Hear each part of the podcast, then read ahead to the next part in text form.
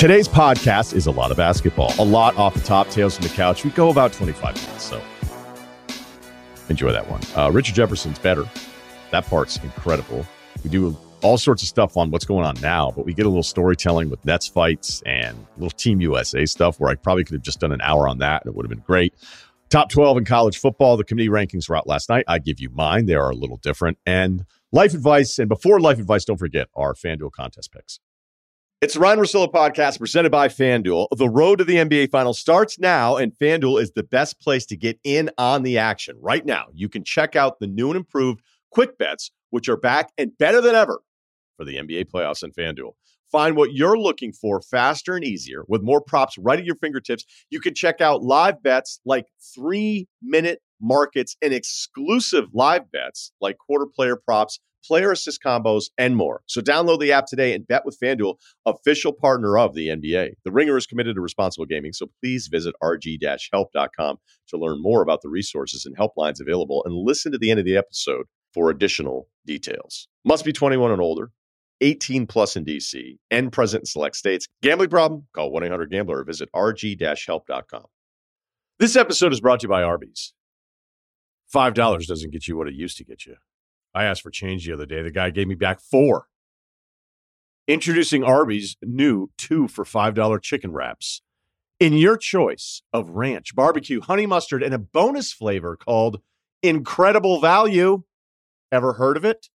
You can't taste it, but boy, is it sweet. Arby's two for $5 chicken wraps are here for a limited time at participating locations. Visit an Arby's near you or order ahead on the Arby's app. We start this Wednesday with Tales from the Couch, where I sit on my couch and watch as many NBA games as I can, taking copious notes, um, which people seem to make fun of a lot too. So, all right, the Sixers win this one at home against the Nets 115 106. Doc Rivers rule. In effect, Doc Rivers years ago once told me, I'd rather all the good players play because your team will be up for it. And when they don't, and I thought it was crazy. And ever since I've, like, I always think about it. And I swear to God, he's right about this. All right. So the Nets we're eight and a half point favorites on FanDuel coming in with pretty much the full Scott, the squad. Kyrie, Simmons, KD, all playing in this one. Uh, for the Sixers, they were starting Anthony Melton, Shake Milton, Tobias Harris, PJ Tucker. Uh, Montrezl Harrell only played 16 minutes. This was a big B-ball Paul Reed game. He played 31 minutes. Nice player, a lot of fun, a lot of energy. Pretty good if he doesn't try to dribble or create off the dribble. Uh, the rest of the minutes here for the Sixers, because I was looking at this as well. Niang in their house. Korkmaz, who hit a couple nice shots. The tenth guy, as far as minutes actually playing, was uh, was Thybulle.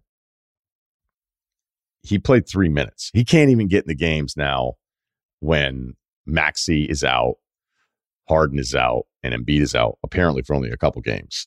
So Thybulle's played eight minutes or less in four of the last six. Just something to take a look at. They talked a little bit about the Nets' lack of size in the post game. Yes, it is an issue but it shouldn't be an issue in this game. Okay, it shouldn't. It it because there was a lineup out there where it was, I think it was like the third quarter, and the Nets had this Kyrie Claxton, Joe Harris, who's looking a little bit better. It was it was kind of rough to watch there in the beginning of the season. Seth Curry, who's just so good, man. God, I love that guy's game because uh, he's just so much more than a shooter. And then on the other side, they went Millsap. That is a really small group uh, as it was pointed on the broadcast, because it's shocking. It was like Kyrie's the biggest guard. He's bigger than Mills. He's bigger than Curry, I guess. Um, and then Harris is your power forward in that lineup, and there's Claxton. So Kyrie and Claxton are running a pick and roll, and Philly's blitzing the hell out of it. And Claxton is actually a very competent guy with the ball in his hands. Um, going back to those Georgia days that I, I like to reference every now and then because what kind of player he was. He was he was a guy that would try more things offensively, and you hope that that's still in him in his development, as opposed to some of these guys that are more multi-skilled, but they have really one role, and then they never really develop it, and then they never get comfortable enough to actually apply it in games. Plenty of guys can do tons of awesome shit in practice, and then you just you kind of regress to what you're comfortable with as a basketball player. And Claxton has shown that he he maybe is headed in the right direction with some of that stuff. Anyway, the point is, is that him being your outlet where Kyrie can just throw it over the top of the blitz and Claxton can catch it. Like Claxton's good in a couple dribble and a pass move, right? I'm telling you, he's bringing the ball up the court. And so then you've got shooting where Mills is off to the weak side, I guess you would say, and then Curry and Harris are stationed on the other side. And you're like, man, this could actually could actually work. And the other thing about blitzing the point guard off the high pick and roll, which is you know high pick and roll is literally I, I, to say it's half of the plays you see in the NBA would be low, but there's some variation of, of stuff off of it. But you know, the other night I was watching Cleveland and Atlanta, and you know, after a while, after a couple, you should know what your team's plan is against the blitz when they keep the two with the ball handler off the screen. And it can be tough if you're a smaller guard and there's all this size coming at you, and you're like, what the hell do I do with the ball? But I don't know, the second or third time, you should have a plan. And for Cleveland, it was awesome because Garland knew. Garland is so smart. By the way, here's an aside. Whose backcourt would you rather have, Cleveland's or Atlanta's? Discuss. So Garland knew exactly, like I said, this isn't some super complicated thing to go, I have no idea what they're doing. Uh, even Boston, when they stunk in the first half of last year, you're like, hey, I think they're going to try to double Tatum off the screen. Guys might want to be ready for this. And it felt like it took Boston a month to figure it out. Um, but Garland was great. And when your outlet's Mitchell, and now he's attacking four on three, good luck. And in this case, I'm like, look at all this spacing. And then it's not like Philly has a ton of size with this group.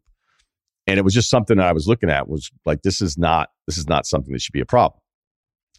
So just an observation on that stuff. KD in the 2 3 zone crushed it in the first half. He was fucking awesome.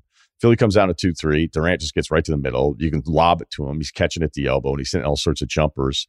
Uh, he had 14 points in the first half, only six in the second half. It was a bad KD game by the standard that we have for KD. You're like, where is this guy? Kyrie had 23. It felt a little, you know, Kyrie is going to have these burst moments of Kyrie, which are spectacular, but you know, the Nets are still trying to figure out who they are in offense because, you know, the inconsistency of, of who you've had. And there's always going to be a lot of ISO because you have Kyrie and Durant. That's fine.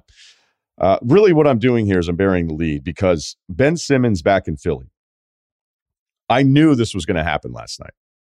And I almost said something, but I was like, you know what? I'm going to hold off because it just, I know at times I can feel like I'm a little negative with it. But I knew that Ben Simmons against a group of Sixers who I call the Blue Coats was going to really start getting chesty.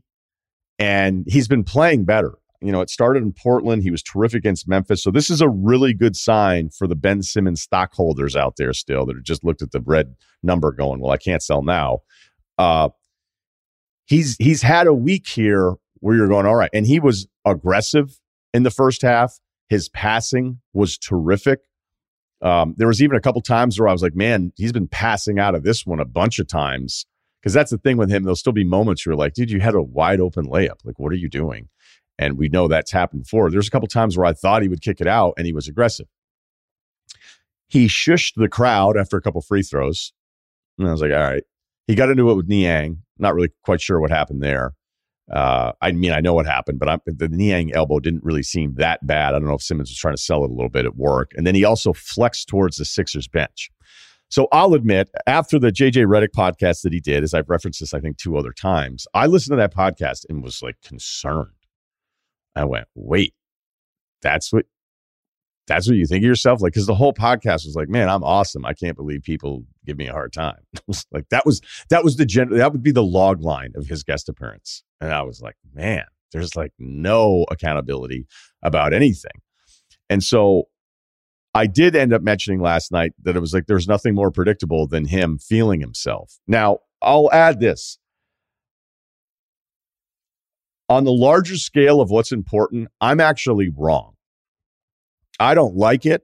I knew it would happen. He took one shot in the second half. They'd lose this game. Whatever. They lost the basketball game. All right. Lost the game. Not supposed to lose this game. But the fact that there's anything that remotely resembles confidence from Simmons is a positive. So I'm telling myself, even though I knew it was going to happen and I didn't like it, and I was like, oh, here we go. Who gives a shit, right? That it looks like something. And he's been playing better this last week. And it looks like, you know, it just, he's starting to look like a basketball player again instead of completely lost. I mean, this guy's still so young, whatever you think about him. It's always weird to me, like, he's just not going to be good anymore. I, I never want to take that side of the bet. So as as silly as it may have felt last night, I think it's actually a positive, even though they lost this game, even though we only took one shot in the second half. Just the fact that it, even if it's fake, who gives a shit? It was more than what we've seen before, where a guy looked completely defeated as a player. Sacramento and Memphis. The West top nine right now, one through nine in the standings, are separated by one and a half games. Golden State, the most talented, worst defensive team I've seen in a long time. They're three and a half games out of the one seed. Oklahoma City is four games out of the one seed in the West. No, this will not hold up. The parity stuff is crazy. I have a theory on parity a little bit later.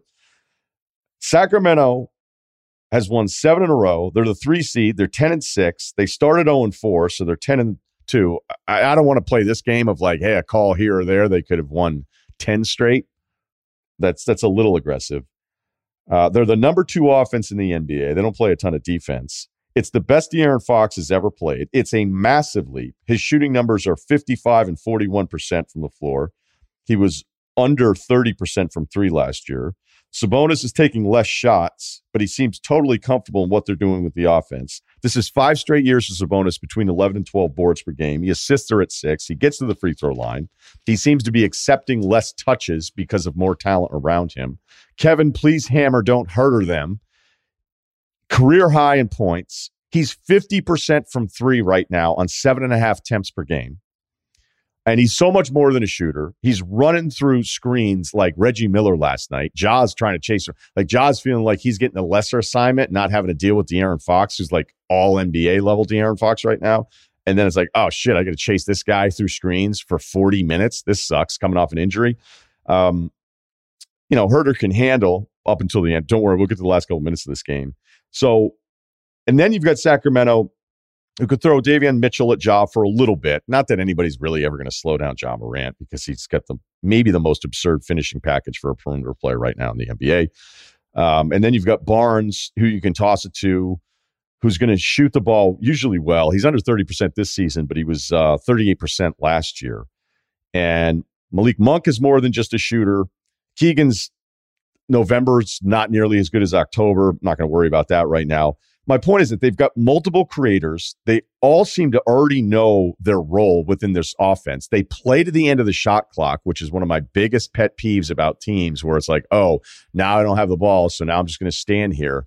Like there's guys doing later cuts. Like they had a couple nice plays where whether it was somebody on a drive and then somebody repositioning them and stuff. This shit is not hard, but teams just don't they get bored, they get lazy, they don't have the ball. I mean, it's about that's why I, don't like those high usage guys because when you stand around for fucking an entire season, you know, you get sick of cutting and never getting the ball back. And Sacramento plays like a team that's been together much longer than just a couple months. I also have this other theory I was talking about with parity. You know, there was something in college football. Well, it's not like you haven't heard of the spread offense, but there was this dynamic that happened with the spread offense where basically lesser talented teams were running the spread to try to compete with more talented teams. So you think about Mike Leach and Texas Tech, um, some of the stuff Rich Rodriguez was doing early on uh, before everybody hated him at Michigan, but like not everybody was running the spread. It was a great equalizer. If you weren't getting the big time recruits, let's run more plays, let's spread them out, let's Let's get these defensive linemen and linebackers chasing us to the sidelines for 80 plays. We'll wear them down. We're going to find more space. The quarterback, we're going to make it super easy for him because we're not getting the five star guy all the time. We're going to put up big numbers. We're probably not going to defend all that well. And maybe we get to a nice bowl game. And that's kind of what college football was there for a little while. And then Saban had this awesome presser one time where he was like, This what y'all want? He might have not said y'all. I'm throwing it in there. And it was like, This is really what you want? College football. Okay, fine. And so then all the guys that were getting the real recruits, the best recruits were like, we'll run this shit too. And that could have been why we've had this lack of parity at the top of college football. We're actually testing that now this season. It looks like we might get a couple different teams in there for for a change. Because it's like, all right, we'll just run that stuff. And now you don't have this schematic advantage against us. You're not going to beat us randomly every now and then. And that could have been the reason there was a lack of parity in college football. So when I look at basketball, at the NBA level because I'll admit to I watched like four or five NBA. Well, there was only like five last night, four or five. Um,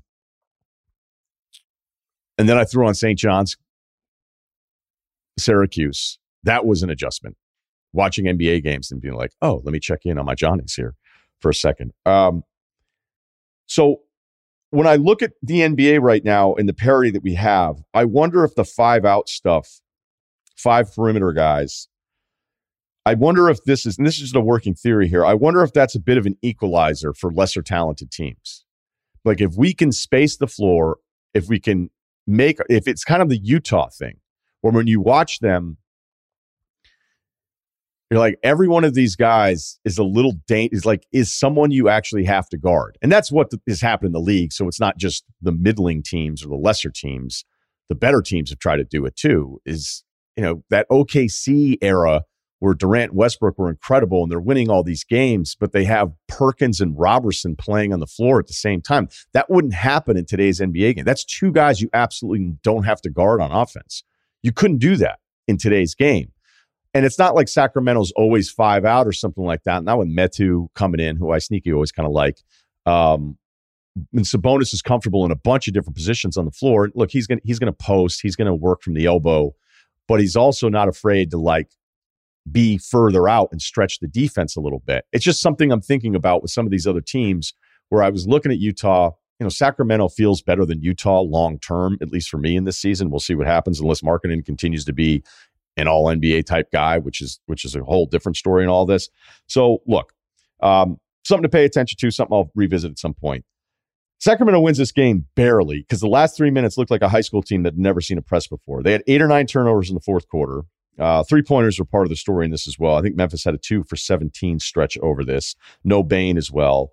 Uh, Ja, who had, is it possible to have a quiet 20 points in the fourth quarter. I think he ended up with 20 in the fourth. He had a chance to tie from the three point line. He got fouled very, very late, missed the first one. So now they're screwed. Knows he has to miss the last one, makes the second one. He tries to miss the third. He gets called for the lane violation, which is stepping over the free throw line before the ball hits the rim. I'll never for the life of me understand why Shaq wasn't called for this. He did it every single time. He stepped over the free throw line before the ball hit the rim. I think the refs just felt so bad for him, they never called it. Um, let's take a look at Fox in the clutch. He's 65% on from the floor, clutch moments, 57% for three. He's fourth in scoring amongst the guys that play, you know, because there's some points per game stuff where guys just haven't qualified. Last season, he was two less points in clutch time. He was 42% overall from the floor, 8% from three. So he's been a much different player early part of the season. Look at some of the Fox numbers. They'll probably, if you haven't been paying too close attention, it'll really surprise you. All right, let's keep it moving here. Detroit gets a win at Denver, the first road win uh, in 11 games on the road. No Cade, shin issue, little worried. They're 24th in offense, 29th in defense. Not great, Bob. Denver's eighth on offense, 24th in defense. Bad week, weird week. Jokic misses the three games, starting with the Knicks game last week. They won at Dallas. I do have a small aside on Luka. I could make this an open I think things are going to start getting weird for criticism for Luka. starting to see a little bit of it. I've talked about usage rate, that heliocentric stuff that I don't really necessarily love. Um, and he's at like 38% usage, which ties a career high for a season. I believe his second season, he was around 38% as well for that one. Uh, I'm just telling you, like when you you could say Luka 50 year in, it's still very early, and it is. Uh, the Western Conference Finals probably feels a bit more like a fluke appearance than a reality of like them being one of the two, three teams in the West, because that's certainly not how you feel right now about Dallas. Uh, Portland has been in that group. I put Atlanta and Trae Young in there. I think a couple of those early Boston Eastern Conference Finals with Brad Stevens were a little fluky and certainly ahead of schedule for them. Um, just saying, pay attention to that one. All right, so back to this one. Denver did some really interesting stuff with Jokic in the screen stuff because they used Jalen Duren it basically one on one with Jokic a lot. They they didn't want to double, and it's always this thing. It sucks with Jokic when you're the opponent. Like, what do I do? Do I double Jokic? Because if I do, he's going to burn me in a pass. It's going to be some sort of cutter. I mean, we've seen it now for years. They tried to put the youngest guy in the NBA against Jokic one on one. They were running some cool screen stuff where they would switch. They would get Murray's guy. There was a Joseph ended up on on Jokic in the post and the switch. And it was weird because then Duren had Murray in the switch, and then Murray went to the opposite corner, and then Duren just didn't. He didn't want to follow Murray, but then he didn't help Joseph, and he ended up guarding no one. Which I'm sure they'll go through this and be like, "You got to make a decision." Uh, and in that case, it's it's come double Jokic at that point because Murray was so stuck into the corner. Another thing with Murray, it's going to take some time. I would think Denver fans would agree. It hasn't looked great. Shout out to the Cherry Cricket when I was there in Denver last week. Uh, I didn't go to the Nuggets game, but I watched the game at the cricket. Great little spot. And I'm watching Murray. He had two possessions very late in that game against the Knicks. He couldn't get by the defender. He just couldn't. None of us would say that Murray's in that elite, quick, twitchy tier of guards. Um, but it was a little frustrating. I'm sure he was frustrated. He's just not there yet. Just a weird loss for Denver, which again was a weird week, missing some of their guys. Detroit closed with uh, Joseph Burks, Bogdanovich, who's been terrific for them, Duren, and Kevin Knox getting a little love. And then they actually switched the Knox Murray thing to try to get Knox in the switch against Joker. Um, but you know, look, that wasn't really going to work all that all that well either. But Bogdanovich hit some shots. Burke had a big one. All right, last one. LA at Phoenix. Phoenix wins. There's not really that much here, but there's other things to talk about. The Phoenix bench feels much better. I keep saying it. Chris Paul's missed seven games with the heel, but at least they have Devin Booker, who's on another level right now, arguably his best season. Phoenix is number three in offense, number six on defense. Anthony Davis, though, maybe more of the story, the Pat Bev part of this, because we just expect Phoenix to win this kind of basketball game. Um, Anthony Davis in his last four games 37 and 18, 38 and 16, 30 and 18, 37 and 21, five blocks, five assists last night. Apparently, uh, the Lakers reported one of the, I don't know, I hope this is right, but AD is the first player to ever have 35 plus, 20 plus rebounds, five plus blocks, five plus steals, five or more in a game. That's pretty good when no one's ever done it before. I love that this is happening for Anthony Davis. I get he's not a great long term bet. I get that he's not the alpha that all of us wish that he was going to be. I don't know if this is because LeBron's not there. I think part of it's that they haven't played great teams. If you run through this, uh, wins against Brooklyn, Detroit, San Antonio. I was at the Detroit game. I thought he looked great in person. They lose to Phoenix. They're supposed to lose at Phoenix with this group. I'm just happy that he is now reminding us that when he is healthy and right, he is no worse than a top 10 player in the NBA. And he's still too young to just be completely written off. Um, no LeBron there's some weird numbers there. Now I think three and three without LeBron. I'll double check this. Um, yeah, three and three without him, two and eight with him. The points per game was a massive jump. And it might have been the opponents. The point differential's bad. I mean, all of it's all the stats are actually bad uh, for an argument, but I, I'm not ready to go there that this team is better without LeBron. Westbrook has been awesome in November. The traditional stats are good, but he's shooting 39% from three. However, last night, sorry, folks, last night, he, when he's really feeling it, he can't, and he's, it was felt like now I'm really feeling myself. He took 20 shots last night. He had a couple drives where, yeah, it's great when it works, but sometimes it's completely forced. He had an air ball three with 11 seconds left on the shot clock. He lost uh, a back like a baseline cutter for no reason other than he just stopped paying attention to the guy behind him on a secondary break. And there was another possession late where at 115, 105, it didn't matter. The game was kind of over. He just didn't have anyone to defend. He was just sort of standing there. So I'm just warning you. It's better. He should have always been a sixth man. Darvin Ham luckily had a bad Westbrook year prior to this to be able to pull this off. Vogel couldn't do it immediately, which he would have done had the team actually been more competitive because it would have been the right basketball decision. It makes sense for Russ, go out there, have more backup minutes. You can do whatever the hell you want. But in a spot where the game was still in the balance because the Lakers cut it really close there and then Phoenix just ran away with it at the very end.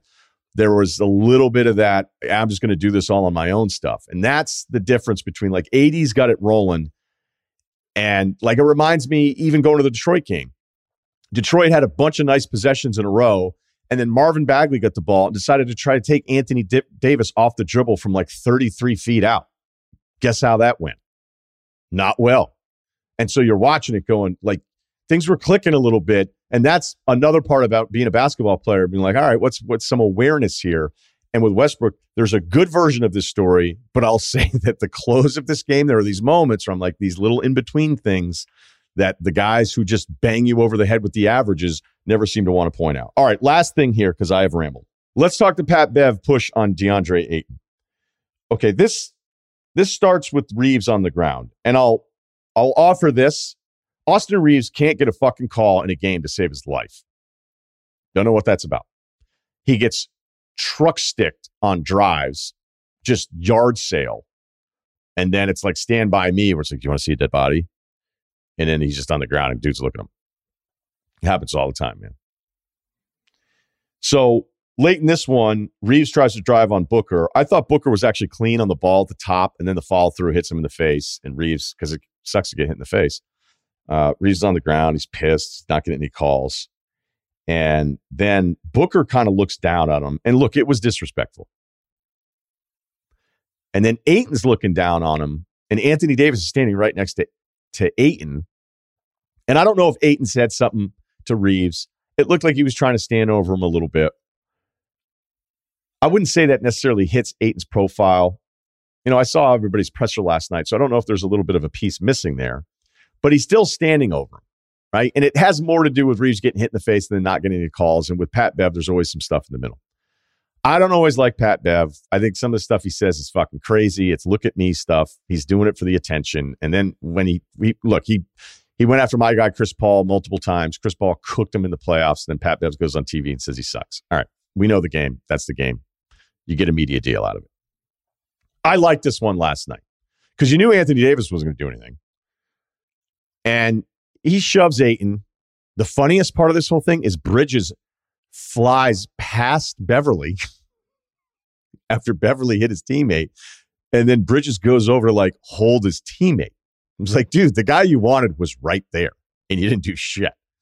Um, I, I, this one made sense to me. I didn't have a problem with this one from Pat Bev. I'd love to know if Ayton said something. I, because it, it, like I said, it didn't look great, and it was a buildup of other things, and the game's kind of done. Beverley gets tossed. There's a ton of stuff Beverley does that I don't like. I think he's a dirty player. I think he's annoying as shit. I think his quotes are also annoying. I liked this one last night. So approved. Get more out of your holiday week with FanDuel because new customers get $125 in free bets guaranteed when you place your first $5 bet. Our picks will be, as always, right before life advice. FanDuel is also now live in Maryland. Get in on the action with great offers, boosts, and more. Just download the FanDuel Sportsbook app. It's safe, secure, and super easy to use. Plus, when you bet an NFL same game parlay from now through November 28th, all customers can get up to $1,000 in free bets, win or lose. Best of all, you'll get paid your winnings instantly. So don't miss your chance to get $125 in free bets, win or lose, when you join FanDuel with promo code Ryen, R Y E N. Make every moment more with FanDuel, an official sportsbook betting partner of the NFL. 21 and older in select states. First online real money wager. Only $10 first deposit required. Bonus issued is non-withdrawable. Free bets that expire 14 days after receipt. Restrictions apply. See terms at sportsbook.fanduel.com. This episode is supported by State Farm. So look, a little rock hit your dude's windshield on the highway. And at first you're like, what is that? I'm like, oh, it's just a little mark. Nope. Now by the end of the ride, it's a big crack. And it had been a while. So I check out the State Farm app. I go, hey, this is what happened. And the funny thing is, is I was like, do I want to go app first or do I call old school guy? Probably should call. It's like, let's check out the app. Not only did it take a minute to get done, they set up the glass replacement. They told me the estimate ahead of time, said, you want to go ahead with it? And I was like, now I understand. It's all in front of me, all done. I don't even have to talk to anybody. That's how efficient the insurance game has become. But really, the only words you need to remember are like a good neighbor, State Farm is there. State Farm has options to fit your unique insurance needs, meaning you can talk to your agent to choose the coverage you need, have coverage options to protect the things you value most, file a claim right on the State Farm mobile app, just like I did, and even reach a real person when you need to talk to somebody. The app was so good, I didn't even need to do that. Like a good neighbor, State Farm is there. Learn more at statefarm.com. Fired up to do this. Um, appreciate his time. Richard Jefferson, ESPN, Yes Network, hanging out, talking some hoops. Okay. I mentioned a theory that I have about some of the parity that we're seeing, which again, the parity is not going to hold up the way we're seeing it. Certainly not in the West right now. I mean, this is ridiculous. But that if you have a team that maybe isn't as talented, like, you know, we both know you can't win in this league unless you got like two of the top 20 guys. So you look at some of these other teams that you may not love their overall talent, but they're winning games, but you like that they make you guard every inch of the floor. They have multiple shot creators or handlers or decision makers. And I feel like there's something we're seeing more now. And this isn't brand new this year, but that there's a little bit more chance for parity if your basketball team can play five out and and make you defend the entire night and a couple shooters that make you honest. I think I'm seeing it with a couple of these teams that we're surprised from. Well, I, I, think some of the teams, like, you know, again, people talk so much about like Utah and Sacramento, especially Utah, because they just shot out right out of the gate. But I think that the flip the flip side of that coin, and there's obviously there's an ecosystem. The flip side of that coin is that there are certain teams that should be playing well, that have a fuckload of stars. You know, Golden State Warriors, they have a loaded roster, not playing well. The Lakers, I know that their roster construction, but they still, in my opinion, have two of the top 10, 12 players, wherever you want to rank them in the league. Uh, and, and the Brooklyn Nets, they, you know, they have two of the, you know, top, you know, 15 players, in my opinion. And then they have Ben Simmons. So these teams that were supposed to be dominant, right, or at least have the the components to be great, have like dropped down or they're not playing up to their level. And then like the now what that allows is for these teams like a Sacramento, like a Utah that do play that spread five offense, move the ball, everyone touches it. We don't have that. The weird thing and where it's it's going to be a, like kind of a, a mind fuck is you don't believe that it's sustainable. Like obviously these teams aren't going to win championships. They're not.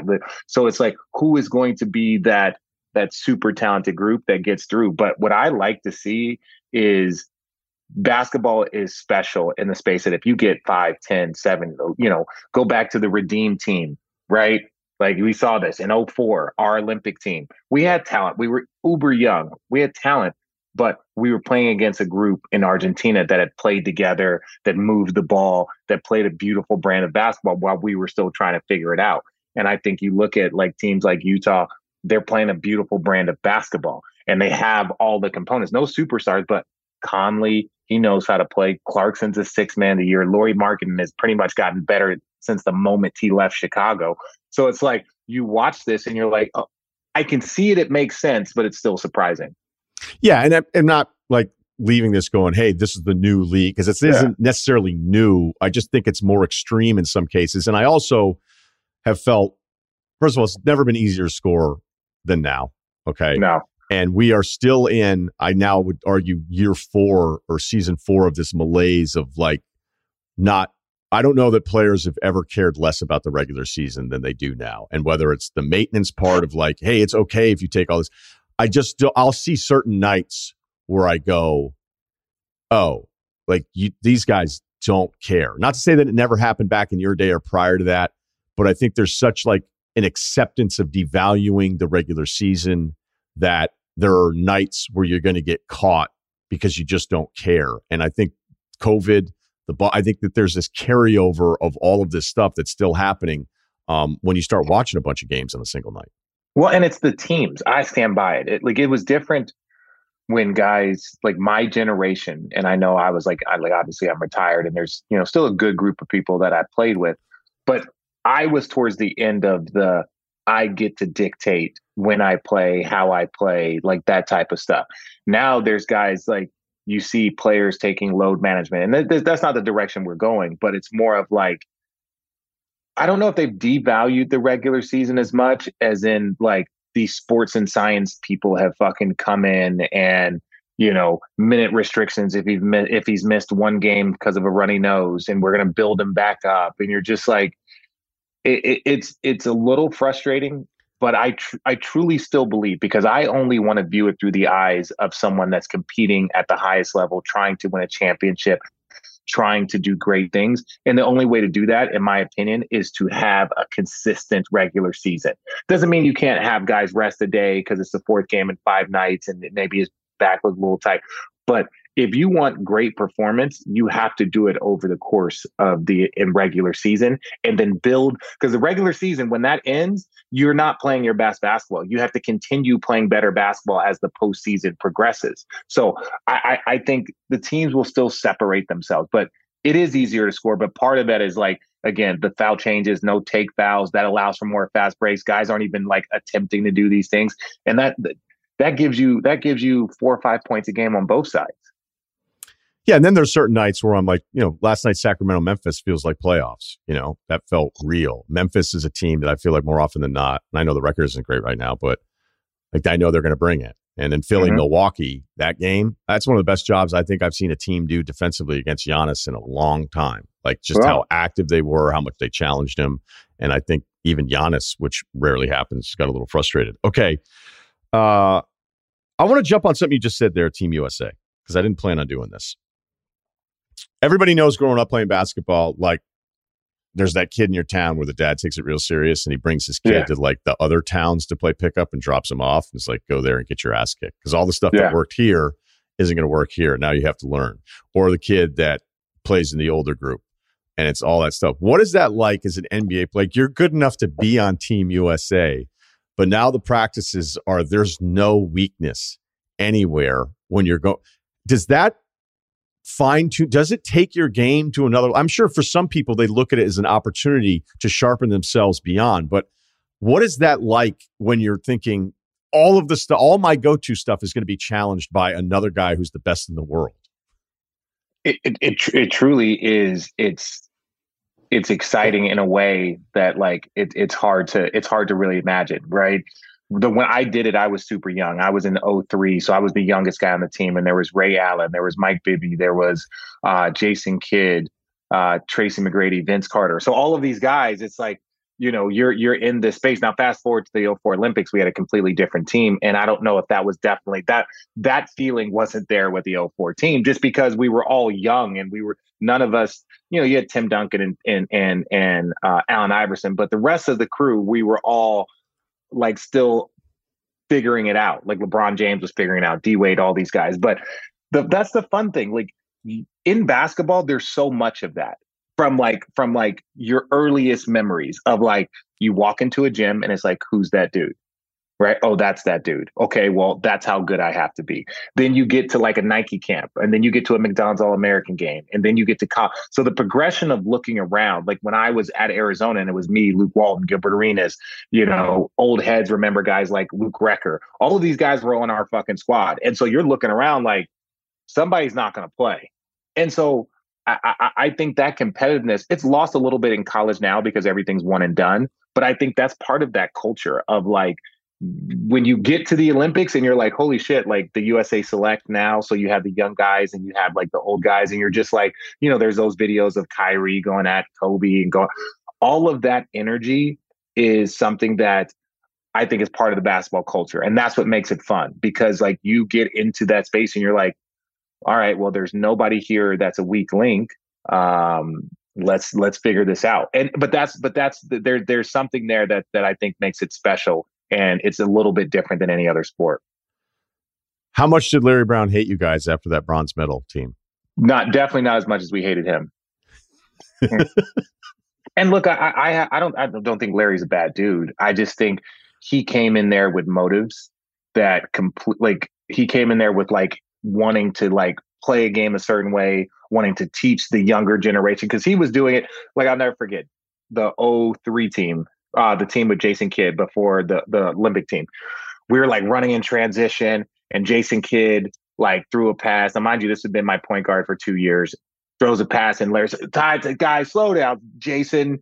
What I want you to do, and and, and look, this, this, this international game is different. What I want you to do is I want you to get to the free throw line, and I want you to jump stop and then make your pass. And you're sitting here like, you stop practice to tell Jason Kidd how to run a fast break. And it's not, but you get it. I, I like, look, Popovich got on Tracy McGrady, and I, I T Mac T Mac told this story. No lie, because you know Pop is Pop. T Mac catches the ball, shoots a three, right? And Greg Popovich, hey, we gotta fucking move the ball. It's not gonna be first fucking shot out possible. It's not blah blah blah blah blah blah blah blah. So we run a system again, but it was like the rotation. So Tracy ball happens again. Tracy gets it. Now there was like a late rotation mistake. Tracy shoots it again. Tracy, am I speaking fucking German to you? Pass the fucking ball, right? Funny, whatever. This is where it gets funny. Next, we're doing the same drill. It happens. Someone slips and falls. There is no one five feet from Tracy McGrady. And he's like, pauses and fucking drives the ball. And you're sitting here like, Popovich has rattled Tracy McGrady, the old. He's like, man, I can't even get up a fucking jumper in here. And so it was like the environment of that Olympics was like part teaching, part cohesion. But when it got to that next group, it just wasn't there. The cohesion wasn't there. It was at the same point in time that and one basketball was like taking off, and Larry Brown hated and one basketball. He hated it. So he like literally said it to us. He's like, you know, all these kids, like we, we have a job and an opportunity to show kids how to play that. I'm like, man, we just trying to win some games. I'm not trying to worry about the the message of AND1 basketball in the US and the little kids and the impact right now. So it was it was just such a a, a a, unique, strange experience that like we were just getting shitted on the whole time, and rightfully so. We played terrible. I played terrible, but the the reason why they had to change the U.S. Select and add that and have some consistency with coaching is that you finally realize it didn't all fall on the players. It didn't fall on the players. You've had different coaches every single year. You're you're having a different team every. There's no national team that was run that way. And it just showed more of an arrogance to America. The World Cup is going on right now. There is no World Cup team that was being run where it was like you would have a team win, you know, the Euro Euro Cup, and then 12 of those guys say, I'm not going to go play for the Olympics or go play in the World Cup. Like, yeah, Spain would be shitty. Italy would be shitty if that's how they went out there and did it. And we just, as Americans and, and USA basketball, thought that we could keep doing that regardless of the the struggles that we had. We t- played terrible in Indiana. There was like like barely won in Sydney, and it was like you could. The writing was on the wall that if we don't prepare differently, it's going to struggle. We just happened to be the group that was like, all right, enough's enough. Man, I feel like I could just talk about this all day instead of everything else. Uh, let me ask one more question though, because then to put Iverson back with Larry Brown. no, it wasn't Iverson. It wasn't Iverson. It was Stephon Marbury. Stephon Marbury. Iverson wasn't on the. No, Iverson was. Oh, I'm sorry. I was thinking because because then because then member member Larry became the coach with the Knicks. Yeah, right. But I'm saying yeah, like yeah, you year have, before, yeah, right to you know, the AI Larry Brown thing is well documented. Okay. And all I'm thinking about when they put the team together, I, again, none of us, we're all spoiled. I'm like, it's yeah. who's going to guard Marbury, Iverson, Wade back when he was like filthy. Yeah. Couldn't stay in front of him. LeBron's on the team. Duncan's there to kind of help you with the, you know, the the pop part of it. I I can't imagine like Iverson must have been like this shit again. Well, Iverson was funny because like he he no lie, Iverson was like he would kind of sit back because he had already been through it all. He'd been through it all with Larry, so he would sit back and be like, "I fucking told y'all." Everybody thought it was just like, look, now he goes, "I ain't no fucking angel," but y'all see all that shit wasn't me. All that shit wasn't just me. And look, I'm not here to disrespect Larry Brown. Like he is an all time coach, but like I had to retire. The game moved past me. The game moves past everyone. It doesn't change your basketball mind. Doesn't mean that you haven't fucking been all of this stuff. But in that moment, was he that individual? And what did they do? They went and got a coach that was like, hey, you're going to be our coach and we're going to run practices and we're going to have a system and there's going to be some consistency. All of that started after 04. Truth be told, all of that shit should have been going on before 04 but that was just how you know we as an uh, as a as a very arrogant group decided to handle it. I want to see the netflix show on that team. Um oh. Oh. We're we're gonna do some of this some of this again. Okay uh let's talk let's talk a little golden state. We know how bad it's been. There's no way they're this bad. They're, i'm just no. not i don't i don't care what happens. The roster's too good this is the thing. One, as soon as people started having those whispers about Klay, because he was struggling, he was really, really struggling. And he goes and has a 40 point against Houston. People are like, oh, it's Houston. Motherfucker hit 10 threes. Like 10 threes ain't like we just gloss over the fact that like it's like him and then I think James Hart, Steph, James Harden, and then and then uh Klay when it comes to like hitting double digit threes, I believe. I'm don't don't quote me on that, but he's up there. And so when you look at like Klay starting to get his rhythm, there was just a lot of things. But I will say this, and and I'm not going to the Kuminga and Wiseman, given the style of basketball that the Warriors play, they thought they might have been transitioning, but they weren't transitioning. The the the older guys had another surge. And now those two guys are not the best situation guys for the Golden State Warriors. And that's a hard thing to say because it's not that they're not talented. It's not that they're not going to play 10, 15 years in this league. It's not even to say that they won't be all stars. But currently, right now, where the Golden State Warriors are in max- maximizing Steph, Klay, and all of these guys, they they probably missed on those two picks. They probably did, right? Because you got the number two pick in the draft and the number seven pick in the draft and neither of those guys are contributing to your team. And it's not from talent. It's not from talent. It's just based off of like, well, we have to play, they play a 10,000 hour style basketball where you got to read and react. You have to understand, you got to read people's movements, you got to anticipate. And for guys that are relatively, Wiseman didn't play much basketball coming in, but you understand the pick. Kuminga didn't start playing basketball till much later, and he's just so raw and gifted and talented. And all of these guys are intelligent, but that basketball IQ is something that either you have it or you don't, or it takes years to get it. And I, I think the Warriors are are starting to realize that like that they they missed on those two guys, and not that they can't play, not that they won't get better, but currently right now they're well below expectations. Yeah, the Kuminga part of it is is probably more frustrating than the Wiseman part of it because again, we didn't have a lot to go off of with Wiseman. Edwards goes one. That's clearly the right call. Um, I have tried to relay the story, but it doesn't get repeated that often because I didn't like what I saw from LaMelo in Australia at all. Like I was like, yeah. what is this? Okay. Yeah. And then towards the end, as it was gearing up for the draft, like I was starting to hear people after they had him in a workout, they're like, there's a chance this guy's actually going to be pretty special. So I was like, well, yeah. okay, all right. Um, but with Wiseman, I felt like there's skills there where shoot, like sometimes when he doesn't think, like his touch is pretty smooth. Like one dribble in, and then shit's going to be wide open for him. He can just rim run the entire time. He's going to get 15 points a game in this system. Just run. You're going to be wide open the entire time. But I thought it's scary that the worst case for scenario for him is like he's this NBA minimum at year five. Like, oh yeah, who's our third center? Like, oh, we'll go up to James Wiseman because you could see like when he had to think, there was a delay. When he had to think about what he was doing, it didn't process. When he didn't have to think, he was fine. And with Golden State, you got to think. You, you got to think. right. And and it got to a point where they get off to this bad start that I my educated guess would be that Kerr's going, Hey, I'm trying to win some ball games here and like kind of turn this thing around. And like, I can't keep giving him minutes because he keeps screwing up all the time. Yeah. And the Wiseman one, like this is playing out to the bad version of it. The Kuminga one, I think is weird, Richard, just because there were glimmers of like, wait, did they get this right? Okay. Yeah. Summer League, was, I thought he had some great growth in Summer League. You're like, oh, okay, okay. And now it's you know, at, at one point you wondered would they would they try to fight including him in some trade, and now you wonder it's far too early to be writing these guys off. It's not. It's not. It's not too early. It's and no one's writing them off. It's not too early because I think you would look at them. It's like the Warriors. They need some more adults. Like you, you like Warriors have assets. I, I just okay. So you're saying two different things, or we're saying two different things.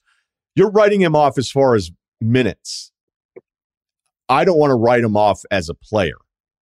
Or do you think you're done? You do you think Kuminga's just not actually going to figure it out? Like you're ready to no, go? No, no, no, no, no, no, no, no. I just don't know if he will figure it out in the window of Klay, Steph, Wiseman, or Klay, Steph, Wiggins. I don't know if he's going to figure it out in that window, right? Of like yes. these okay. guys got two to three years to me to be elite if they stay healthy, right? Like where they're contenders.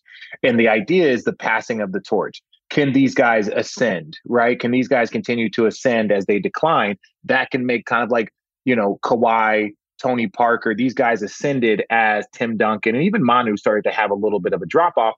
Tony and, and Kawhi and these guys started entering into their prime. So there was a Tim Duncan was that guy, you know, Manu Ginobili, then Tony started to get better. And so like the, the it kept the scales balanced.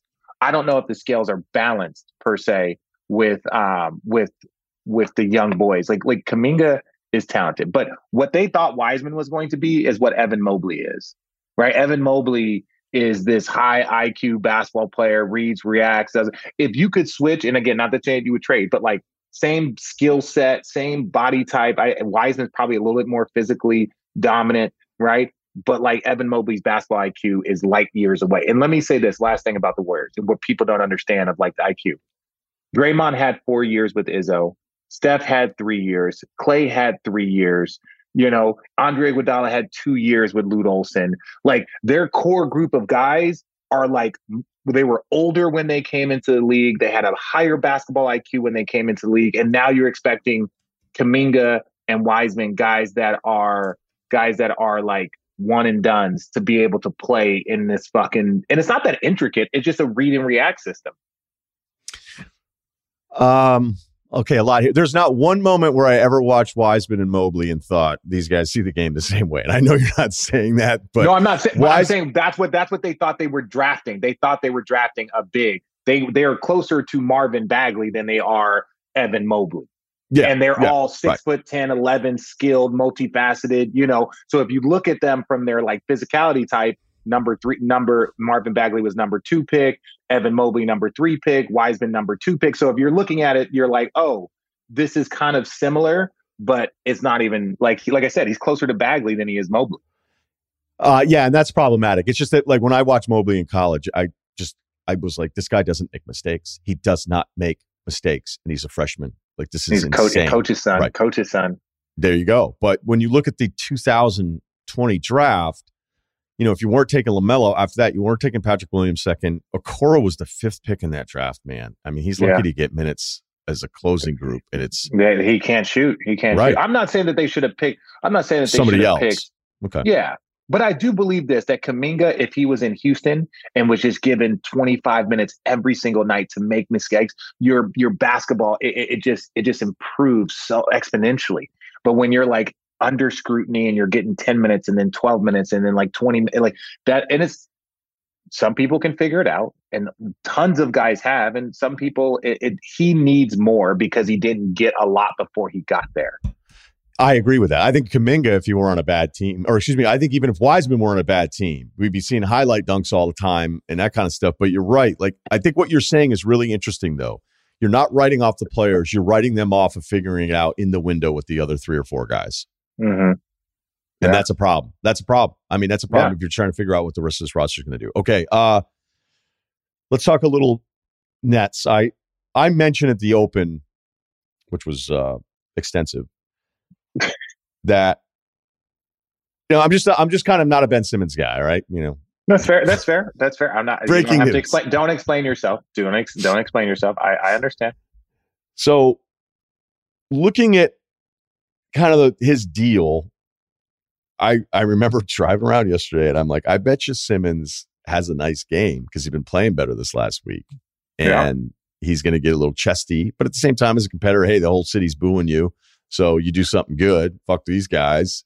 But no MB, no Harden, no Maxey. Like, what am I supposed to make of this? So I didn't like it. And I mentioned I didn't like it. But I also am telling myself, and I'm explaining to you now, I'm totally wrong. I'm wrong because him showing anything that resembles confidence is a win for him. It's a win for the Nets. I know he didn't do anything in the second half.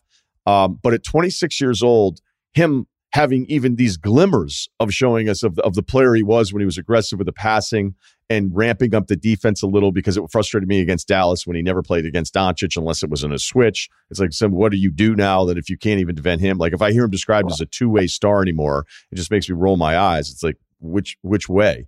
Um, where are you on this knowing that you're very close to this story and i'm trying to, i'm calling myself out essentially for being unfair about his demeanor at least in the first half of last night's game I, I think so many times, like we, it, it's it's always more complicated than than we want to. We want to strip it down and make it, you know, like black and white, cut and dry. This is what it is. Prior to his terrible that postseason, like that that that terrible postseason. Prior to that, a month prior to that, he was considered one of the top one or two candidates for defensive player of the year. You could have made an argument for him being a player. So prior to that month, so let's look at all the years that he had three time All Star, all the things that he had done, you know, all league defensive. Then he had a really shitty month, really shitty month. And then it progressed into a really bad year because he didn't play basketball. Then at the end, right as he's about to come back, he hurts his back. And everyone's like, oh, this fucking guy, oh, this fucking guy. He has back surgery. Guys don't come, but the guys do not have back surgery unless they need to. Guys don't, there is no like, oh, I'm just going to go do some exploratory black back surgery. That being said, so he has a year off and he has surgery. So the first 10, 15 games, that game is moving so fucking fast.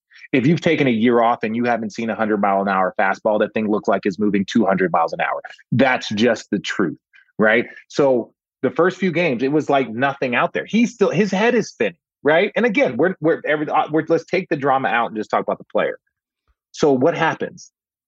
five games, 10 games, you're like, oh, here we go. This guy's not shooting. He's not doing this, blah, blah, blah. And mind you, he's in the middle of a very unique situation there in Brooklyn. It is chaotic for a variety of reasons, different coaches, the Kyrie situation. So that's not exactly the the calm to like figure shit out because you're in a big fire. And then what's happened the last few games, right? The last five or six games, and you're like, well, he's played 12 games for the first time in a year and he's starting to play better right? So like from that standpoint, you're like, I'm not gonna say he's this, he's that, but but like over the last five games, it's like he's scoring 15 points, scoring 20 points, and you've seen a progression. It started where like he'd score 11 points, and then then he scored 15 points, and then he scored 20 points. I'm not saying that that's going to keep ascending, but even the passing in the first half last night too, like that was you were like, well, okay, here we go. He's he's he's right. getting it, but like our level of patience very similar to Klay Thompson, right? Like Klay missed time because he had two injuries. Ben missed time for not wanting to be there and then had an injury, but we have to still give Klay time to be Klay. Obviously, there's other components with Ben. The long thing that I'm basically trying to say is that we cannot judge Ben until 50 games into the season, right? Russell Westbrook last year with the Lakers, and it was just not a good fit. Like, okay, we get it. 50 games in, this shit ain't changing.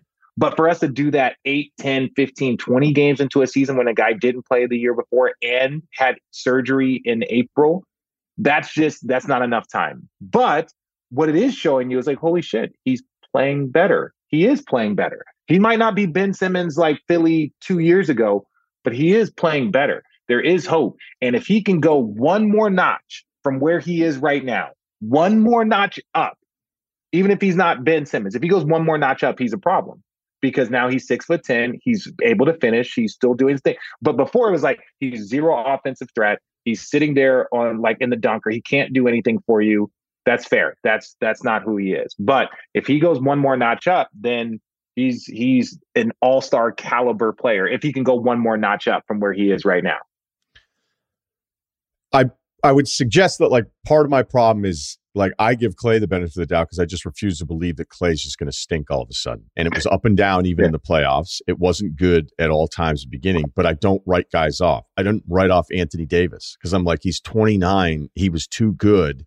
And for him to be close, I know he didn't make any shots last year, but a healthy Anthony Davis is still a hell of a basketball player. And I think we're seeing that.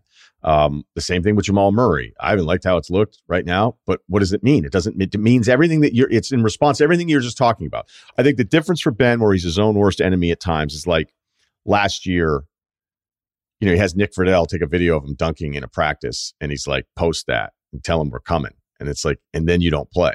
That's the problem. And so, but he had back. He'd have back right, surgery. But I don't know why he would be like, "Look out." So you're right the whole back surgery thing is is easily forgotten because you just get so frustrated with the player.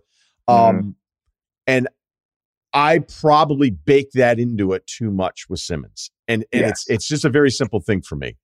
I don't want to keep hearing about you when you're not playing basketball. I, and that's oh. it. And that's it. And so if he's coming back and he's playing, and I think that's the bigger question with the Nets, if we even allow it to happen, especially off a loss, it shouldn't happen, whatever happens.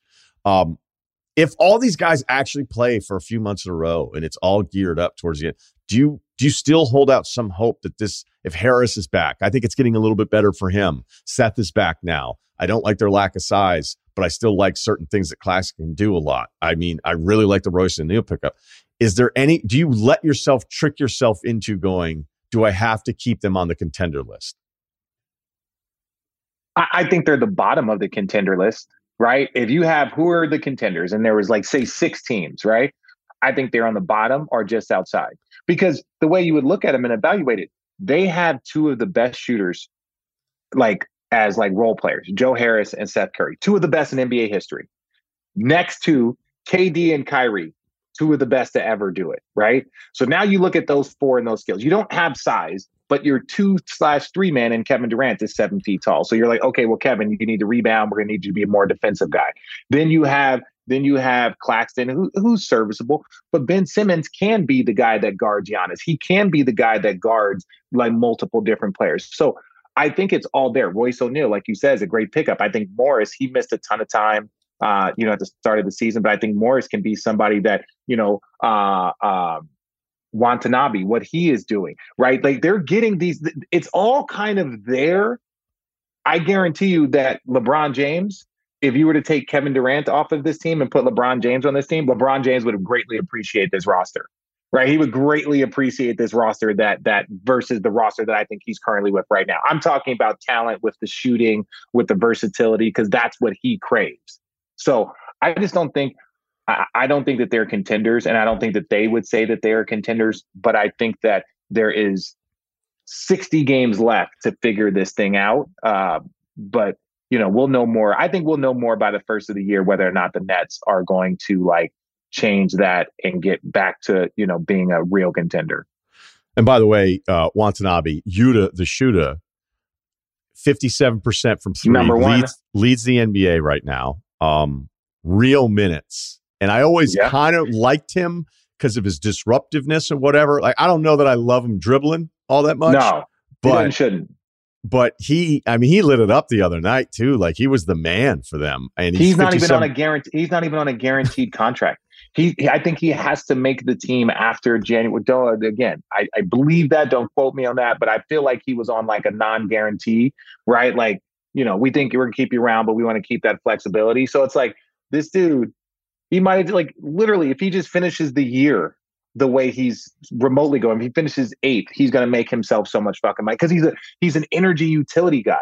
He's a he's a, a shooting version of like like you know a Jeff Green, a JaMychal uh, JaMychal Green. Like there's Easy. these guys that are just that are just these utility. Is he a two? Is he a three? Is he a four? Can he play some small ball five? Like like he just is a disruptor. And you can shoot and you play with energy.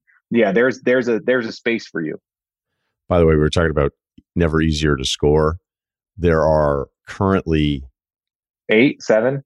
seven players shooting 50% or better from three. Yeah. And I looked this up this morning. There are now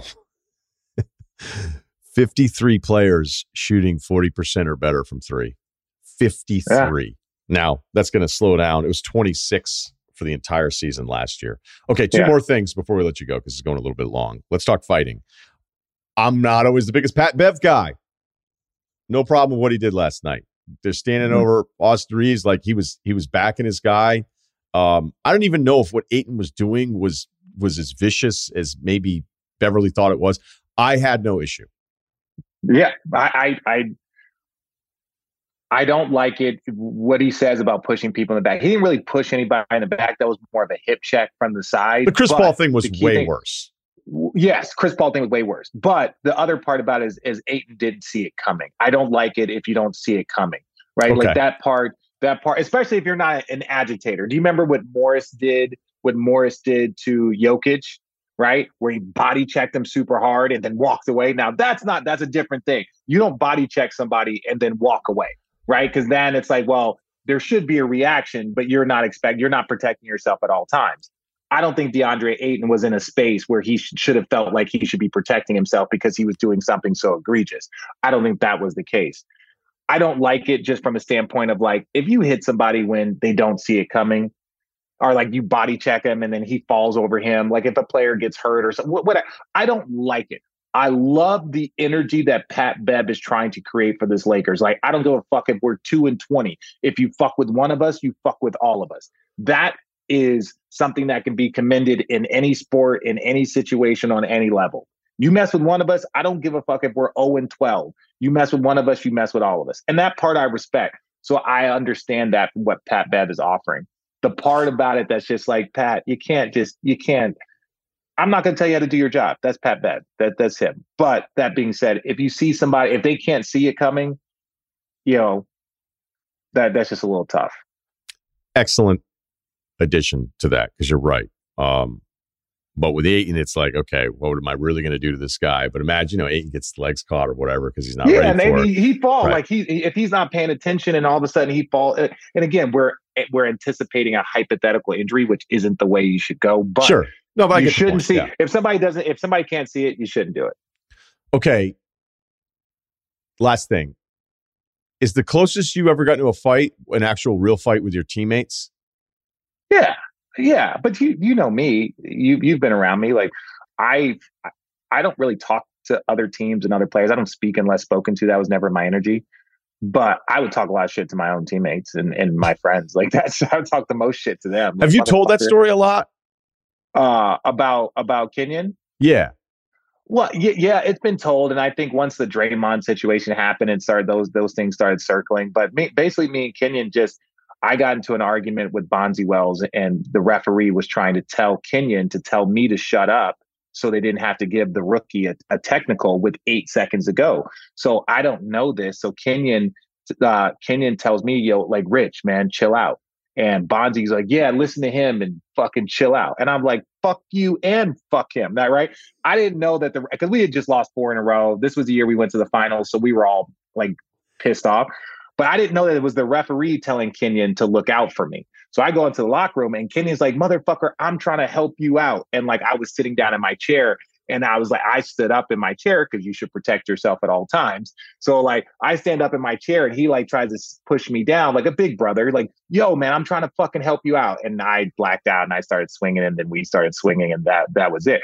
But the whole thing about it is that we are it was like from a competitive space. It wasn't like I'm mad at you or wasn't something you said. It was literally a misunderstanding. But we channeled that and we we've been fine ever since because I remember, um, you know, I used to work with Donny Marshall when we did the old Celtics stuff, and I yeah. would ask him about because that that was a really interesting Nets team, and I always liked you know, I've already told you about this. I think when we yeah. first met, I, I was like, I was so before I was even in the media, I was so mad about the draft that year. I was like, how are people slip, sleeping on Richard Jefferson? Like, how are they?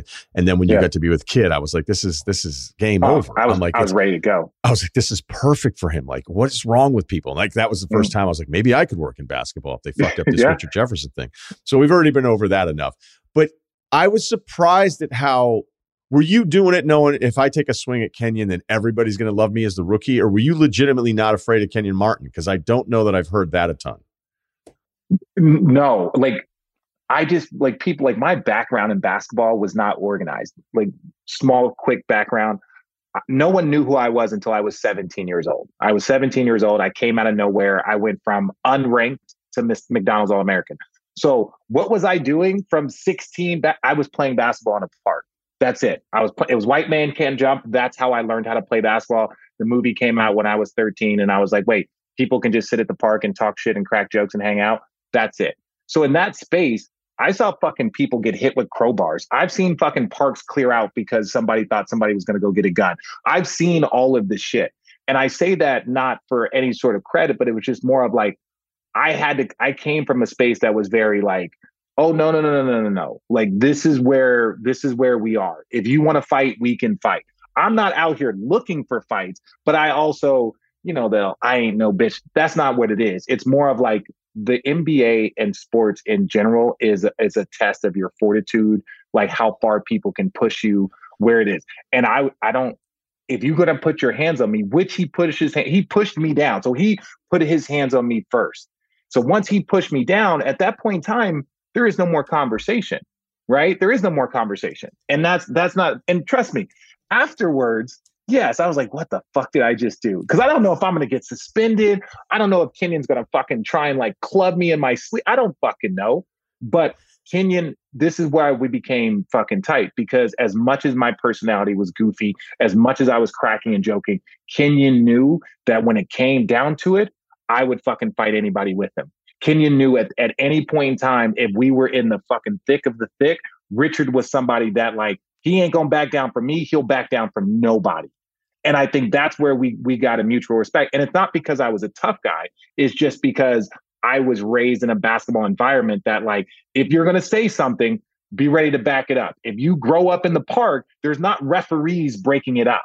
Sometimes people be like, let them have it out, let them fight. All right, game point. Let's bring it back. You know, and so that was just how I was, how the environment that I grew up in, not because I was a tough guy, just because, you know, don't fucking put your hands up unless you're ready to fight. Don't put your hands on somebody unless you're ready to fight. So once somebody put their hands on me, I'm not to let Kenyon push me and start fucking bombing on me while I'm in my seat. That would be stupid, which very well could happen. We've seen things were unexpected. So once you put your hands on me, like Jordan Poole, not not that's not the same thing. Once you push Draymond you have established that there is a fighting situation there. Once, like he got in your face, like Kenyon got in my face, and once Kenyon tried to push me down back in my seat, that's no different than Jordan Poole pushing you and getting me out of your face. And you're like, oh well, I don't expect your teammate. Once the rules have been established, you need to proceed accordingly. Once you push somebody, you either need to put your hands up or expect a, a greater reaction coming back at you. Doesn't make it right, but that's just the way it is. And so, you know, I think we saw it with Jordan, and, and those are, you know, you've been around sports, you've been around athletes. Those are the rules of the game. You don't expect it, but once you establish that there is a conflict, protect yourself. I think the worst part about it is that you actually ended up hitting Aaron Williams, who does chest, oh. I believe, seven days a week. And he doesn't talk. No, like literally, literally, Aaron Williams says nothing to no one. And I kid you not, I kid you not. Aaron goes, so the only reason is because like when he grabs Kenyon from behind, so their heads are right next to each other. So my last punch gets Aaron in his lip and he gets stitches. Now he was one of my vets. And I kid you not, he probably said like 12 words all season. He was just, he was like Kawhi. No lie. He was like Kawhi, where like they say Kawhi doesn't talk, not a lot of emotion. That's what Aaron went. And he just goes, You're lucky I like you, young fella. And he was the person that I was probably most scared of because he could have grabbed Kenyon, thrown him, and then it would have taken an entire team to try and pull Aaron off of me. Aaron, and I was real respect. I was more afraid of Aaron than I was of Kenyon. I could do this all day, man, but we got stuff to do. Uh, thank you so it's much. Always fun. Enjoy the holiday week. We'll talk again soon. Yeah, man. Can't wait to be on again. This episode is brought to you by La Quinta by Wyndham.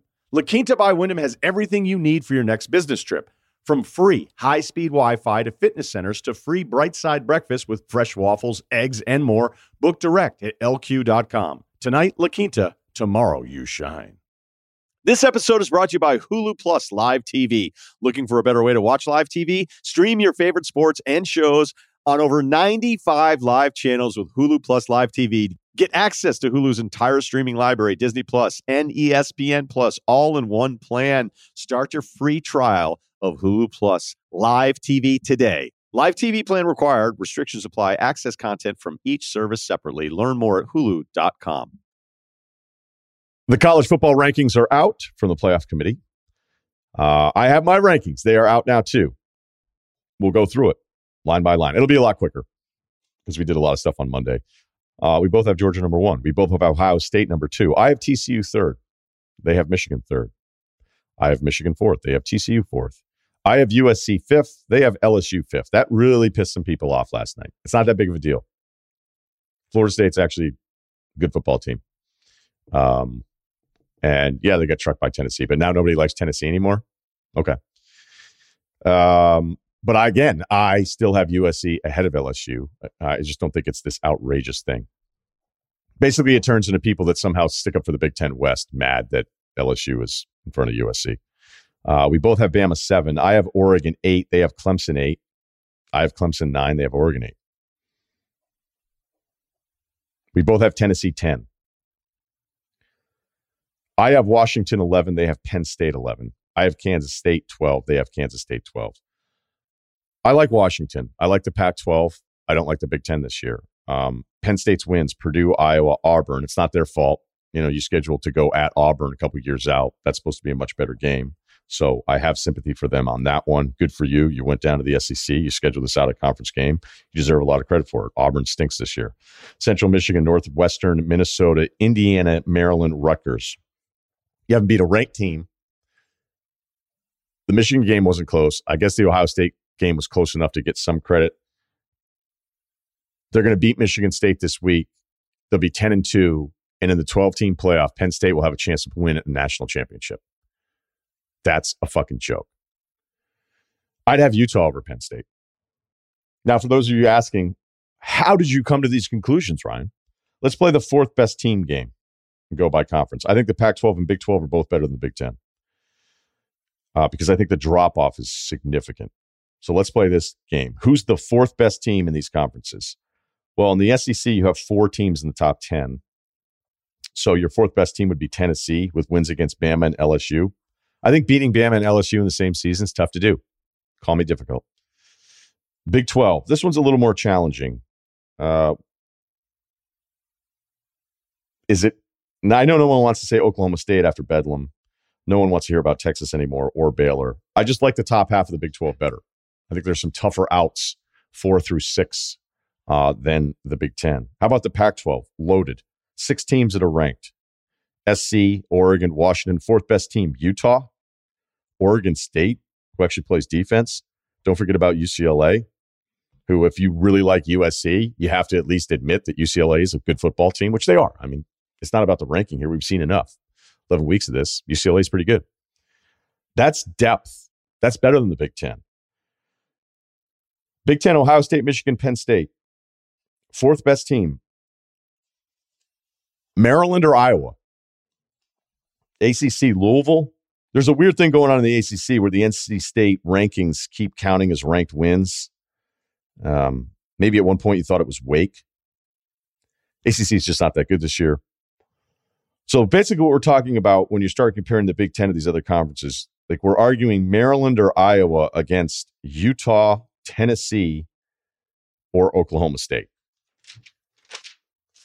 That's talking college football. Before we get to life advice, our FanDuel contest picks, we're going to keep plugging along here. Um, trying to get back to 500, trying to claw back to 500 for myself. Do you have your overall record, Kyle? Do you know off the top of your head? Yeah, I'm uh, I'm one under 500, so I'm I'm Okay. five and six. We're just hanging out. We're just hanging out. Got to catch you. Okay. Uh, I will. Uh, you can go first then, because you're still in the lead. Okay. Um, Thanksgiving games, great slate. Pat's playing on Thanksgiving. I feel like um, that's important. So we're gonna go with Pat's. I didn't know what I wanted to do. It seemed like there were so many great ways to lose, and then I saw it in the featured bets section of the th- of the Thursday game slate. It's a Matt Judon and a Za'Darius Smith both to record one sack, one full sack each, and that's plus two hundred in this game. And I think that's just perfect.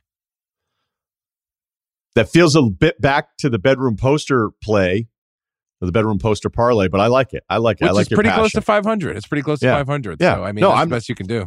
not knocking it because the public, the fade the public thing that usually puts you on the plus side of things has been a disaster for these NFL picks. Uh, so let's stay with it, turn this thing around, right? Married to the game, not dating it.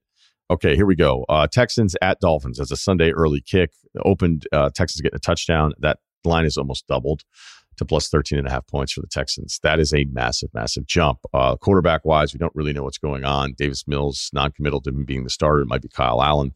Uh, 13% of the people are backing the Texans, which means 87% are backing the Dolphins. Whenever it's a 90 10 split, that's pretty rarefied error on the public percentage of bets. So, all of that, bake it up, and we're staying with the formula. Take the Texans plus the 13 and a half at Miami. It's not going to feel good, but you're getting a ton of points. Get a ton of points. And that line, that lines don't usually jump that much. You want details? Fine. I drive a Ferrari 355 Cabriolet. What's up? I have a ridiculous house in the South Fork. I have every toy you can possibly imagine. And best of all, kids, I am liquid. So, now you know what's possible. Let me tell you what's required. Hope everybody is gearing up for a great Thanksgiving. If you're getting the chance to get away from work for a couple days and spending time with family or with football, because remember when football was having some bad PR stretch there, the NFL, then it was all of a sudden it's like, hey, people love having sex during football games. Check out all these football babies. It was a weird right. time. You know what I did last night? I just Had like, sex. I was yeah, even better. I was like, I haven't seen jacked up in a while. I just I just typed in jacked up and uh, we were just talking about bad feelings about football. Everyone's like, you got jacked up. And it's like the guy's like his fingers are doing the Tua thing. And it's like, wow, this was a different time, wasn't it? It was. And then you have like a hundred X, like the hundredth X player be like, they used to make videos about big hits. But yeah, no. Everyone in, in ESPN was going, oh yeah. Yep. Crazy. Yep. They've that point's been made. It's been made. They used to make big hit videos. Uh, all right. Life advice. Life advice rr at gmail.com. Okay, this one's saucy. Stats 30-ish. 170. UFC featherweight type of build. Ooh, sinewy. That's like a taller than Tom Cruise thing. That's pretty good. Yeah, yeah, no, it makes it sound way better. Um, well, well, yeah, good, good catch, Kyle. He crushed it in the charity and digital currency banking game. Ain't the rap game? Oh, this guy's This guy's kind of fun with his words. Yeah. Um, but I'm liquid and I get them perks. Quiet, low key pad, close to the Bahamas. Here is the dilemma my 10 roommates, all smoke shows. Oh my God. Come on. What time did he send this in? and whenever one's a little odd, I'd be like, oh, 3.40 a.m. Okay. But then sometimes the Australian ones come in and it'll be like in the middle of the day. And I'm thinking like, oh, this sounds like a hammered guy. But then I'm like, oh, he might be just wasted in Perth. Like, who fucking knows what's going on here? All right. So uh, he's got 10 smoke show roommates. Apparently, he's rich. He lives on an island. okay. check the name here and see if it. I don't know. I don't know if any of this is real or not. We'll just It's, it's starting off like it's uh, might might be Yeah. a movie script or something. Right. I haven't asked them for any rent since they moved in. No shit. No shit. They're living there for free, huh? Just a bunch of. You mean you don't?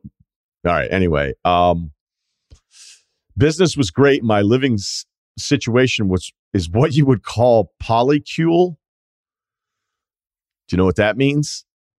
Is this uh, our is this our buddy um FTB or whatever the fuck is his name? SBF. SBF. Is this our buddy? Yeah. It's definitely not SBF.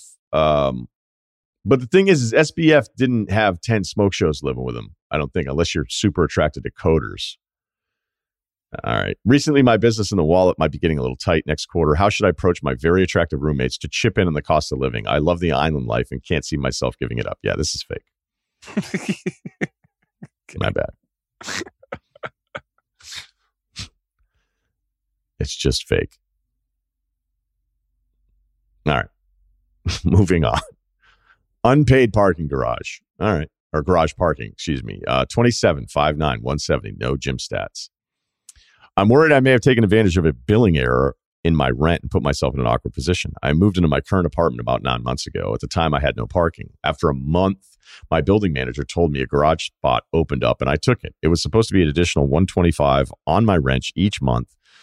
Um, think he's saying the building manager gave me an access code and told me I'd get a clicker and sign the paperwork shortly after. After about two weeks and multiple unanswered texts, I went to the company's main office at the building next door. It turned out the business manager had left before signing me up officially. One of the employees sent me up with a clicker and had me sign the paperwork soon after. At that point, I had technically missed one, one garage payment. Uh, the employee should have realized this, but did not press me about it. So I figured everything would be set and I'd be billed from here on out, but it never happened. I have now paid rent for seven straight months with no garage parking fee. I plan to re up in three months, but I don't know how to handle the missed payments. Do I say something now? Do I hold out to see if they notice? Can I get away with back paying if they do notice without jeopardizing the re upping of my lease? Any advice would be much appreciated. Uh, love Jeff Green. Okay, look, the parking game's a nasty one. I bought um I bought a condo, it's the first place I ever bought in Boston. And being on Com Ave, I'm like, what's the parking situation?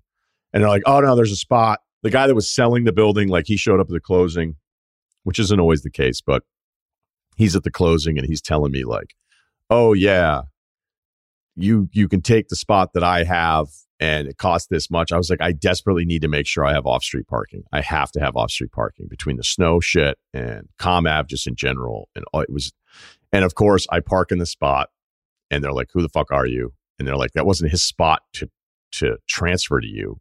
It's our spot, and there's a waiting list." And guess who never got a spot the whole time? Tickets, boots. Did you keep your windows? What's that? Did you keep your windows? Those uh, those big streets. You always, you know, you're always walking past like shattered glass. You're like, ah, please not me today. No, I got broken into twice. Yeah, Bad. sorry. just and the funny thing is, is there was some gym stuff in there and like a, a glove for softball and they didn't want any of that. They did take out the amps. Uh, i mean they they worked it pretty good. And i was so broke at the time and then i started driving back and forth to espn and, and i The would garbage put bag window. no what i did was the windows are easy to get fixed because you have insurance. That's why all those glass repair companies crush it because it's the easiest business ever just build the insurance directly. I mean i want Right. to start a glass company. So i i used to take an am radio that the antenna were the headphones. Okay. Okay. Because I didn't have any money to put it back in. So the middle of my console was totally empty. I didn't have any more. Like I bought this when I was bartending in Vermont and could just be like, who cares? I'm not, I'm young. I'm an idiot. I'm just putting a $2,000 stereo system, Clarion. no problem. yeah. Yeah. I mean, what, what's important in your life? Well, rims Clarion, next. Yeah, rims next. Right. Oh no, no, done. Rims, rims, and Clarion, and a, a, massive like double twelve inch deal in the back, and uh, all gone, all gone. And I think they knew too. Like they probably had seen me drive around enough and be like, "Man, that guy doesn't have the flares on that beat up Durango, but fuck, that system pushes." So it's all stolen, and I had no like the the way the insurance was going to work. It wasn't going to work out for me. Shocker and I put the AM, I had this little AM Sony thing where the headphones were an antenna and I wrapped the headphones around my driver's side mirror so oh I'd get God. a signal. And then I ran that into another little earpiece and I'd listen to AM sports talk radio. and that's how I operated for a couple years. down bad. yeah, down bad. Couldn't afford. All right. So back to this guy. Um, the parking thing. I remember just being super pissed about it. I I'm on your side here. You have tried multiple times to get this sorted out, and they have some inefficiency issues here. I understand that you have a bit of anxiety about the re up and what you're supposed to do, but here's what you're going to do you are going to play dumb like we've never seen before. You are going to be Ed Norton and primal fear here. Okay. You are going to be so weird if they call you out on this and just go, Oh, I always thought it was part of the thing. Like I met with this guy. This guy signed me up. I came back and maybe see right over there. Remember when you signed me up? Yeah, I signed you up. They screwed up. And yeah, there's a little danger there of them thinking, like, well, we're an in demand building and this guy's a deadbeat. You have tried. And by the way, in my 20, I'm not even thinking about this. All I'm thinking about is I'm up in the parking game, which almost all of us lose. Very few people have ever won the parking game. You're winning, man. You're a fucking hero. There should be a Netflix series on you. Fuck paying this. You should be doing interviews years from now, being like, "Yeah, I was. Well, I was one of the. I was one of the rare ones. I'm. I'm up like 900 bucks in the parking game. So I would say celebrate this week tell more people about how great you are at this because there are very few that walk this earth that are up like you are, my friend. Yeah, I think for most things when the stakes are low, if if it all comes crashing down, you should totally just just take, you know, be happy with while you're up and try to extend that without doing anything nefarious. So um, maybe maybe save that money, um, you know, until the until the lease re-ups or whatever. And if you get away with it and they start have, making you pay, then great. Um, and and if and if not then you know it sounds like you have a placard right you're not parking illegally and you're not parking like hoping everything's fine like you probably have a sticker on your car and whatever it's probably in the records that you're like, he's got the clicker so yeah. yeah well you have a clicker but do you have the sticker because sometimes the sticker is like I mean, yeah, he would have been towed if he didn't have some sort of thing that recognized his car. So yeah, this is all good. I wouldn't, I wouldn't. Again, don't don't ask somebody to collect the homework. Just keep keep on keeping on, man, and save that. And you know what? If if if it if it does work out and you don't have to pay it, then you know use that money. Treat yourself, man. Yeah, this is simple. This one's simple. I, I don't. I don't know. I mean, maybe we'll get a business manager or building manager who's going to hit us up and be like, actually, I don't know, man. I mean, the, the kind of stuff that I used to try to pull to avoid what I was dealing with. You know what I mean? Like you ever, you ever at like your car, you left it downtown for a couple days and it's in a garage and then you try to like sneak up and hit the entry thing so that you have the new fresh ticket. but and you then, need to have like two. You need to have two tons worth of weight in order to get one, probably. no, I mean back okay. some older ones, you could you could hit it, walk up, do a drive by, walk up, get the fresh ticket, uh-huh. and then go out, and you're like, oh, sure. I changed my mind, you know. And I I remember I I didn't do that all the time. I think it worked twice, and then I went to do it another time, and the guy was like, actually, we take inventory of every car that's left overnight and yours has been there and it's like 48 bucks. And like back then, 48 bucks, be like, it's going to sting. Big deal. It's going to sting. Nothing like putting that ATM card in and going, I hope it works. I was doing that way too late in life. Way too late in life. Speaking of financial guys uh, that have issues later in life, here's another email. College buddy asked our group chat to co sign his mortgage. Wow. Six six foot, 185, 37 years old, former college baseball player. Has always been consistent in the gym, maxed out at 285 years ago, currently in a workout rut. Need something new to get me going and break through some plateaus. We'll take any suggestions. Jeremy Scott Fitness, Jeremy Scott Fitness, Jeremy Scott Fitness. As I mentioned, I played college baseball about 15 years ago and have a group text with some former teammates who've stayed in touch over the years. We were all in each other's weddings and have stayed pretty close despite life uh, sending the five of us in different directions. We all have kids and have been married, two divorces so far. Some of us are more dialed in with each other than others. Just an aside on divorces, I kind of was waiting it out, figuring a few of my buddies would be divorced and I'd get the second run with them. We have like no divorces in my main group, none. I'm not rooting for it, so I don't want to come off as a dick. But, you are hedging. like, yeah, this is the premiums I'm paying on this on this shorting a couple of these weddings. It's just I can't I'm going broke here, even if I think I made the right call. All right. So the wild card in our group got divorced about a year ago, has two small kids. While we all like this guy, he's always been the wild card dating back to our college days. We all have one. He's are you the wild card, Kyle? I you know what? I fucking I might be, dude. I really might be. Hey, I was for a bit. No doubt. Yeah, I mean, I, mean, I could Yeah. I could probably say I was. I mean, people Yeah. probably would. Yeah, I'm not in the Yeah. Tyson zone anymore. Let's put it that way. To quote Bill. The Tyson zone? Yeah, not not anymore. Just uh, add a little more depth. It was just like at a certain point, Mike Tyson's like, you would believe any headline that came out. You'd be like, Jesus Christ, really? Like, uh, it was just sort of like I think there was a, a little bit there where they were just like, God, I really hope this guy's going to be okay. He's a great time, but um, you know the stories, the stories he comes home with sometimes it's like you did that yesterday. Like it's the stories sometimes aren't so bad when I tell you they happened seven years ago. Yeah, yeah. Just like to to be like to show up on on Sunday morning and be like, wait, what did you do last night? So uh yeah, I think maybe maybe I'm probably the only, I'm probably the closest thing we have to a wild card in the group, but I'm not. No, it's uh it's an incredible first of all, it's uh well said by Bill. He has always been very good with words. Tyson zone Good, good. That's just a great descriptor. But the timeline part of it, you're right. Like when did that happen? And be like, oh, was that a few years ago? I'd be like, no, that was Tuesday. And it's like it it's processed. I'm always I will continue to be fascinated with the imaginary timelines that we have as a society of like when something magically is now okay, right? Yeah, when somebody's done something wrong and then it's like now it's cool. And it's the same thing with suspensions. Like i'm a little lighter on punishment just because i think everybody's making up as they go along and then immediately after the act happens everybody loses their mind and then it's a contest to see who wants the person punished even more. And i'll just be like what the fuck are we doing? Um and like whatever that line of is when an act a story is funny to alarming there is Yeah, there is a day totally. where it divides it where the story goes from funny to alarming or the opposite direction again Yeah, that's just I'm excited for the change to move on the statute of limitations of stories in my life. So Right, I'm excited. I'm excited to be able to discuss the first year or two in LA in the next coming years. So that'd be great. that'd be we've great. got we've got a backlog of la stories Just in the waiting on those chains to yeah move. Yeah. Sounds good. Can't wait. Hope we're hope we're doing this. All right. So sorry, man. We're killing this guy's email. So he's probably the least dialed into the group uh, out of any of us. Anyway, he has two small kids, bounces between jobs. He's a good dad, nice guy. The other day in the group chat, he messaged us out of the blue, asked if any of us would be willing to co-sign on his mortgage for his post-divorce house because he couldn't qualify on his own and needs to close in less than a week. Our vibrant, lighthearted group chat has since gone silent. what a great sentence. That is an incredible sentence.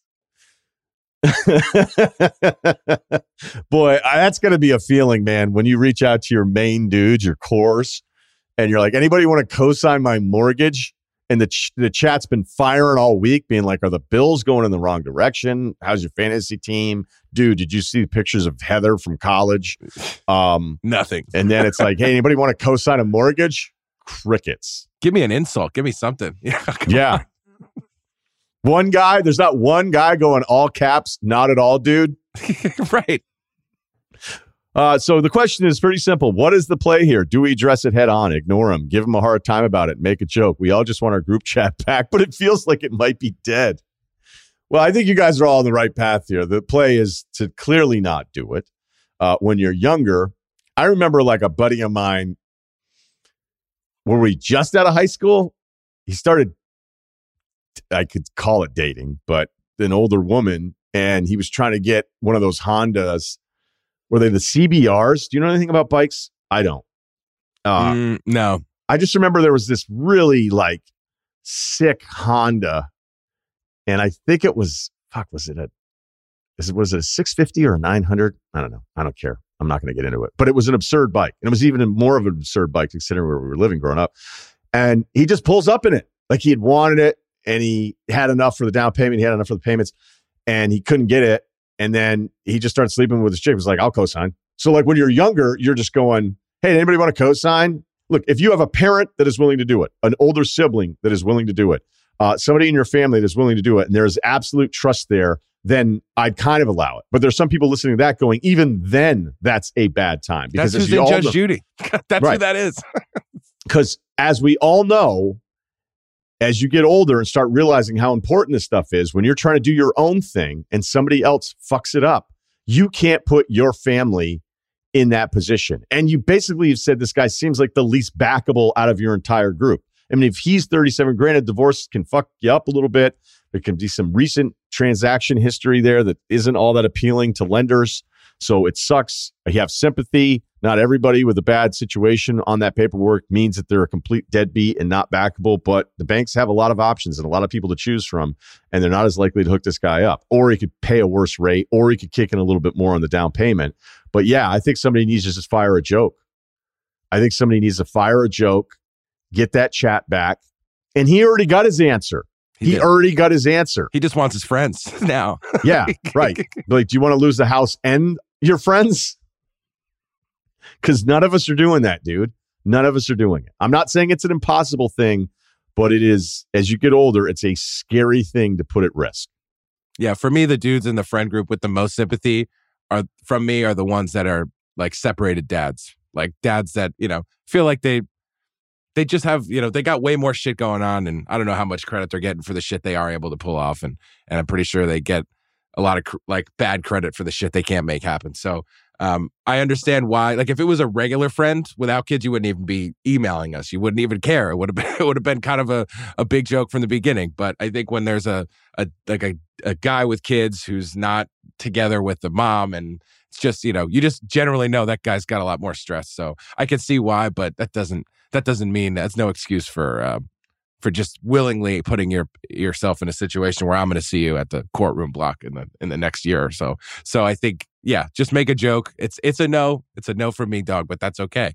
Just make a joke and and get this thing back cuz I mean, he knows it's a ridiculous thing to ask and just because, you know, maybe you're a non-confrontational friend group, but uh, you definitely have to come up with a good joke and you you probably going to have to be the one to do it because uh, you reached out. So it's on you. Get this thing back in time for the holidays, dude.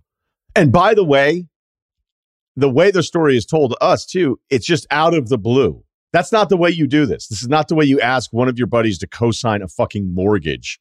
Just be like randomly, hey, hey, dudes. just a thought.